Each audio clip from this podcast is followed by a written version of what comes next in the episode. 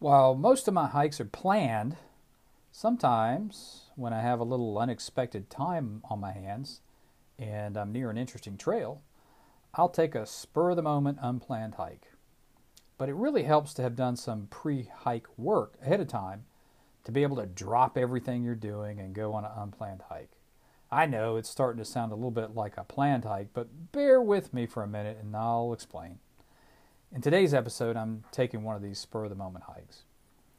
As I've mentioned in previous episodes, I generally keep a hiking day pack with me that has everything I might need for a day hike except for food and water, which I add just before the hike in quantities necessary for the length of the hike. If you're traveling by airplane, remember to remove your pocket knife, bear spray, and anything that'll get you in trouble with the TSA if you're going to carry the bag on the plane. Alternatively, you can check the day pack if you want access to those items during a potential hike. You can easily review TSA's restrictions on their website. In this situation, I thought I could get in 10 miles or so before sunset, so I added some snacks and plenty of water to the kit, which only took a couple of minutes. The trick is keeping the pack with you when you're traveling so that it's readily available if you decide to take a spur of the moment hike. The other thing that I do frequently when I have a little free time is to take some time to check out possible trails in areas that I'm traveling to in the near future so that I have a basic understanding of my hiking choices ahead of time in case I have time to squeeze in a hike. That's what I did on this hike. I'd already taken a hike on the Mountains to Sea Trail on a previous episode, so I had already done my research while preparing for that previous hike. While I enjoy these spur of the moment hikes a lot, for many of us it can be very difficult to find time available to do this as we live incredibly busy lives. But if you're not going to be in the area again, or at least not for a very long time, and there's a trail that you want to hike, Try to squeeze in a hike, even if it's a short one. In today's episode, I'm hiking two more subsections of the Falls to Lake Trail section of the Mountains to Sea Trail, as it's likely that I'll not be back in the area for quite some time. I'll start at the trailhead at the Barton Creek boat ramp and hike to the trailhead on Highway 98. From there, I'll continue on on the trail to the trailhead at the Shinleaf Campground in the Falls Lake Recreation Area, which is part of the North Carolina Park System. I'll then make a reverse trip back to the trailhead at the boat ramp where the Goosemobile will be parked. Total distance of my hike will be a little over 10 miles, and much of my hike will be in very close proximity to Falls Lake so there should be a lot of nice scenery and hopefully some wildlife too.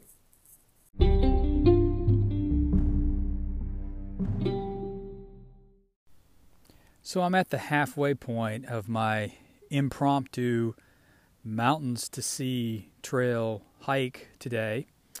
Uh, I'm over five miles so far, and I'm at the Shinleaf Campground. The campground appears to be open year round, as I see a tent here. Uh, it's a nice campground. There's a large parking lot here. I would say most of the people that camp here uh, drive here and then then carry their gear to their campsite. They can't pull right up to the campsite or anything. Um, but uh, it, it, would make a good uh, stopping point for for a through hiker on the Mountains to Sea Trail if they're in this area should be quite convenient as the trail comes right through here.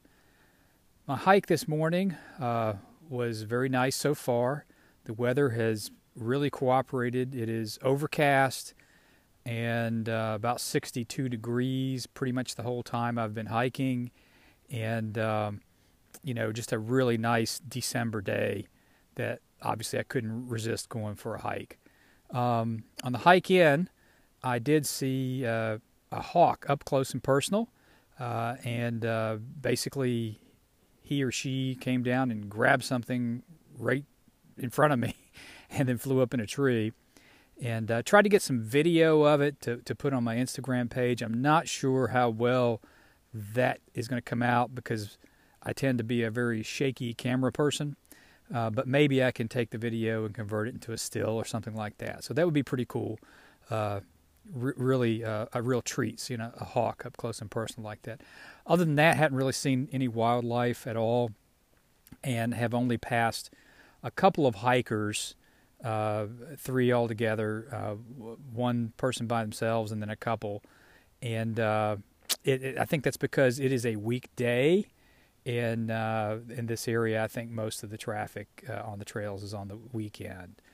Um, the uh, the conditions of the trail are, are, about like my last episode uh, on the Mountains to Sea Trail. Uh, some some ups and downs, but nothing horribly bad. Uh, a lot of very well kept bridges along the way. the people that that you know, keep this trail maintained do a, a, fantastic job, and, and I really applaud them for their efforts. Uh, had me a, a snack and uh, checked out the campsites here a little bit for future reference in case I ever need to, to use them. And uh, guess I'll get started on headed back here in uh, just a little bit.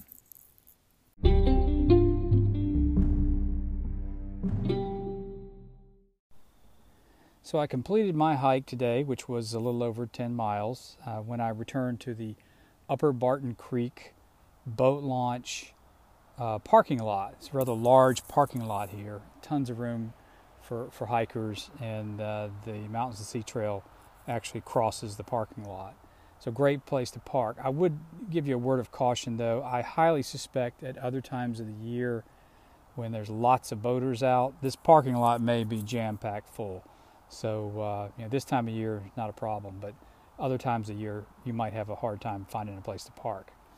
Uh, other things to think about from today's hike: there there are certain parts of the hike where the the trail gets really narrow and it is on the side of a hill with a pretty steep drop off and saw this multiple times so you do have to watch your footing and be careful uh, to avoid falling down the hill and perhaps getting injured. Uh, granted, it's it's nothing like falling down a mountain, but it's still pretty pretty steep and, and a pretty big drop off in certain places. So do be careful of that. I did uh, run into a few more hikers. Uh, most of them were people walking their dogs, so this is obviously a very popular dog walking trail. Um, there, the trail does cross Highway 98, and uh, it's extremely busy two lane highway. So you do need to be very careful when crossing that road. Uh, it's surprisingly busy. So overall, I think this was a very fun day. Uh, I was able to, at the spur of the moment, get out and get a 10 mile hike in. And uh, I would highly recommend this trail to anyone. Uh, you can use it for whatever you want. Uh, just walk your dog, short day hike, long day hike, you name it. Uh, there's lots of things you can do on the uh, Falls Lake section of the Mountains to Sea Trail.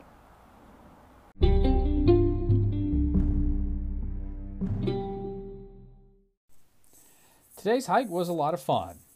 The weather cooperated with me, and I was able to squeeze in this hike on a December day before the frigid temperatures settle in. I did have some issues with my hiking boots today. I, I, don't think I had broken them in enough before today's hike. Hopefully, my toes won't get all bruised, but I'm thinking they will, given the pain that I had during the last couple of miles. I really enjoyed my hawk encounter today. Uh, I've already posted a short video of the hawk on my Instagram account and I'll post some photos taken on today's hike there as well, shortly after this podcast is published. My Instagram name is Gooseahikin. That's G O O S E A H I K I N. I would also like to chastise some of the people that I encountered on my hike today. It's hunting season, and much of the hike was on game lands and only one person I encountered was wearing blaze orange. Thanks for listening to the podcast in 2022. I hope you enjoyed it, That's a wrap.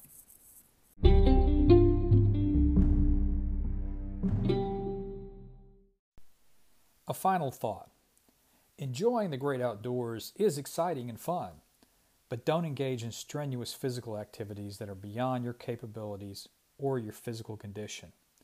Make sure you know what wildlife you may encounter on your journey so you can be prepared.